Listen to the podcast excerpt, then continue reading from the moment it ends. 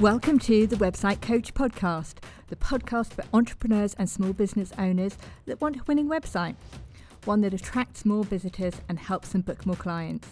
I'm Marie Brown, a website designer and business strategist, and I'll be sharing simple and actionable tips to help you create a winning website. So let's get started. Hello, welcome to episode number 41 of the Website Coach podcast.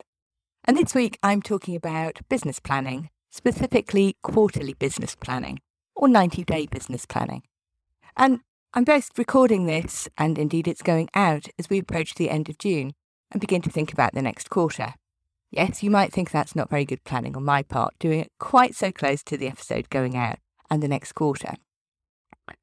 This next quarter is always a bit tricky, certainly if you have school age children, because you've got the dreaded school holidays to contend with.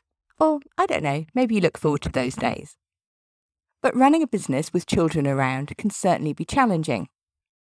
And indeed, my podcast episode coming up, episode 43, is going to give you lots of ideas about how you can manage to free up some time when you've got children at home.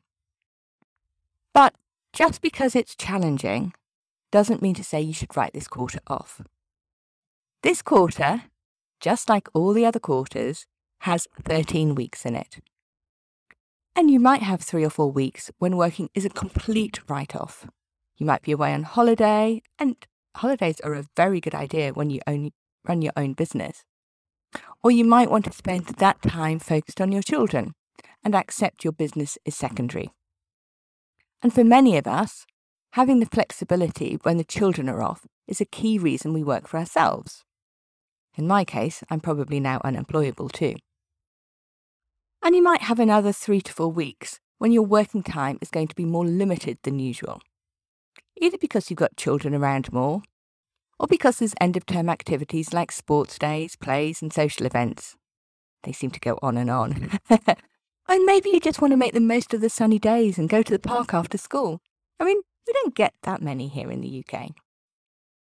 And that still leaves somewhere between six to 10 equivalent weeks, taking into account those part time weeks, when you can work on your business. And six to 10 weeks are too valuable to waste. Now, you might be saying, I'm not a planner. And to be honest, I'm not a natural planner. You might prefer to go with the flow. And that's fine. But hear me out.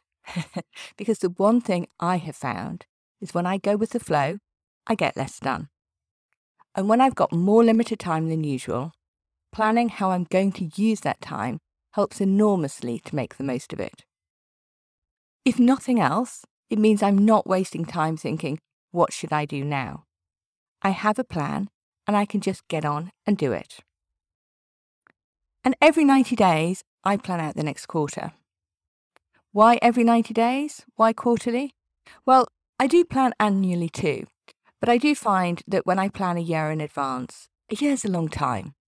And, you know, who knows what's going to happen in that time? And it's a long time to keep motivated because you keep thinking, well, I can always do that later in the year.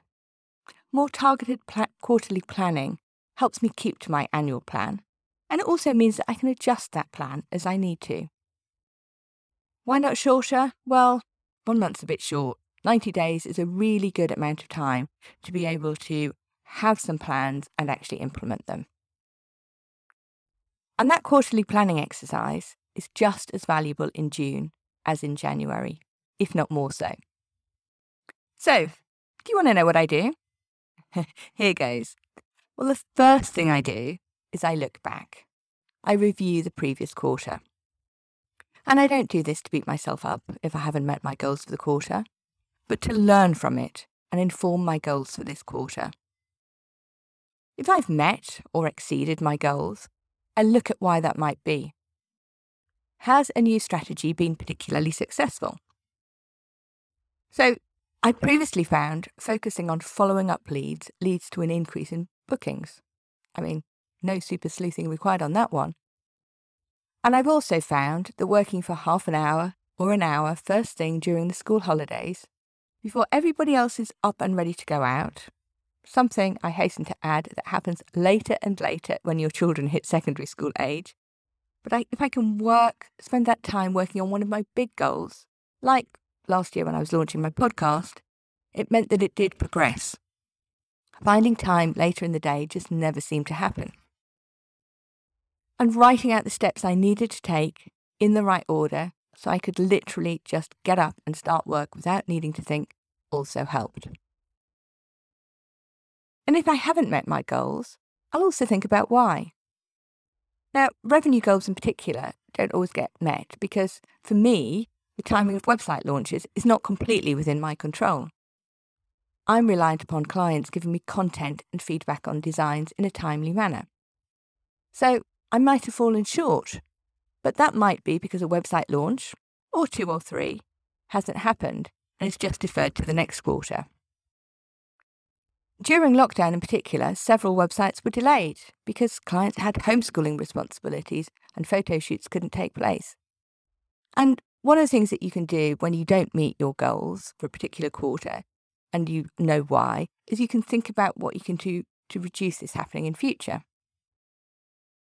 Sometimes goals have just been a little too ambitious and other things have gotten in the way. This podcast was on my goals for a long time before it actually happened. It wasn't just that it took me longer. I'm not actually sure it did take me longer than I expected, but it was some other things that took more time. And each quarter, I was ticking off some of the items, so getting closer to my goal. And that in itself is valuable. So once I've looked back, I then look at setting goals for the next quarter. And I never used to set outcome based goals because I struggled to think of what they should be but I have found I achieve more when I do. Some people like to set realistic goals, others prefer to set stretch goals. You should set them at a level that best motivates you. There's no right or wrong. If you give up when you realise you're never going to hit a goal, then a realistic goal is going to be better. You can always beat it. But if you enjoy striving and take great delight in hitting a difficult target, then set stretch goals. And you can do a mixture as well. Some of your goals can be easier to achieve than others. But whether they're realistic or stretch, outcome goals should be specific and measurable. So it means using actual money targets, not more revenue than this time last year. Put a number on it. Now, that number can be just a little bit more than this time last year. That's fine. It can mean it means using numbers like a certain number of new clients that you're going to book. And it means using words like launch or complete, not progress. What kind of goals can you have? Well, that's entirely up to you. You might have a revenue goal, a profit goal, or a goal to pay yourself a certain amount, because after all, the money that you can take out of your business is not exactly the same as your revenue. You've got costs to account for too. You could have a number of new clients goal. You could have completion of client work goal. Certainly I do with websites.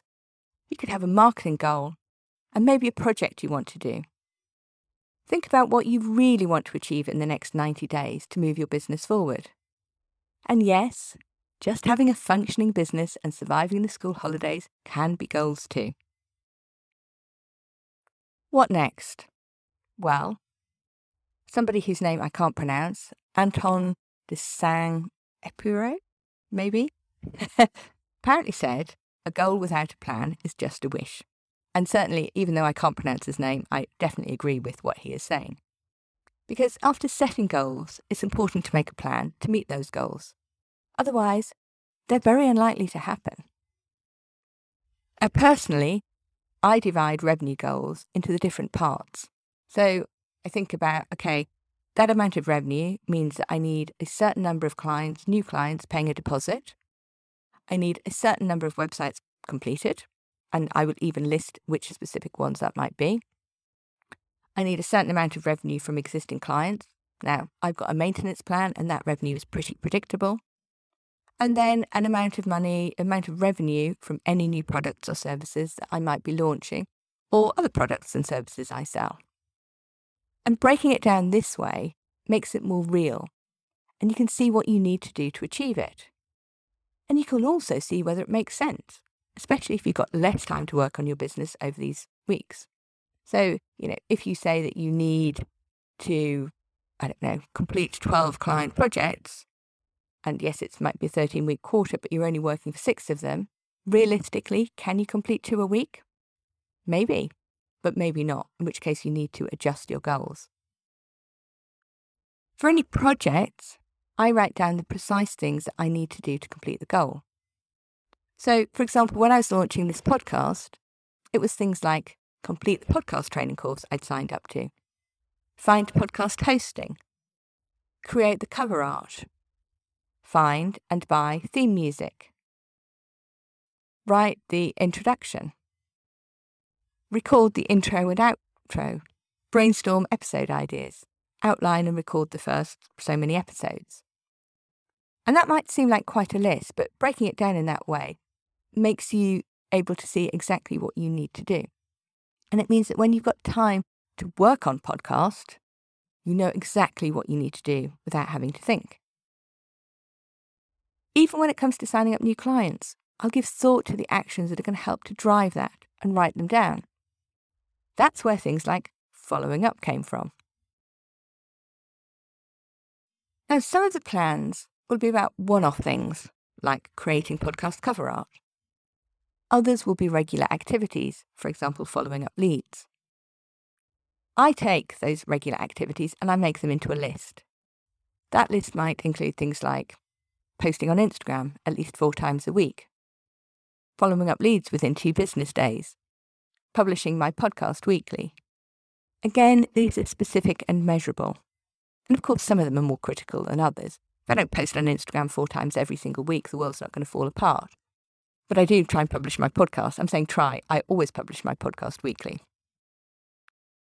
And these actions are ones that I can control.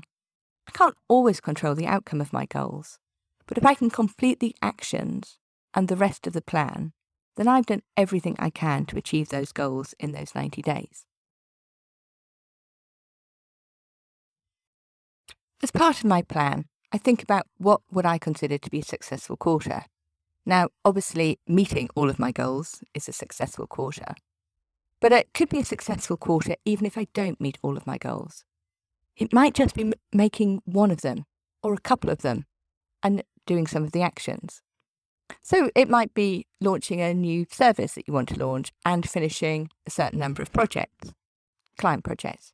Or it might be meeting a revenue target and want to outsource my accounts to. And even if I get nothing else achieved that quarter, I'll still consider it a successful quarter if I achieve that. And then I think about how I'm going to reward myself if I have a successful quarter. After all, we all need something to motivate ourselves. Once I've got that plan, I then focus on the weeks. And each week I write out a to do list. And I try to make it realistic. And I gave much more detail on this in my um, earlier podcast episode, which was all about how I plan my week. But as well as client work and any business admin that goes on the list, I add the regular actions that are going to help me achieve my goals. So that's the following up on leads, for example, because it's a useful reminder and I can tick them off each week.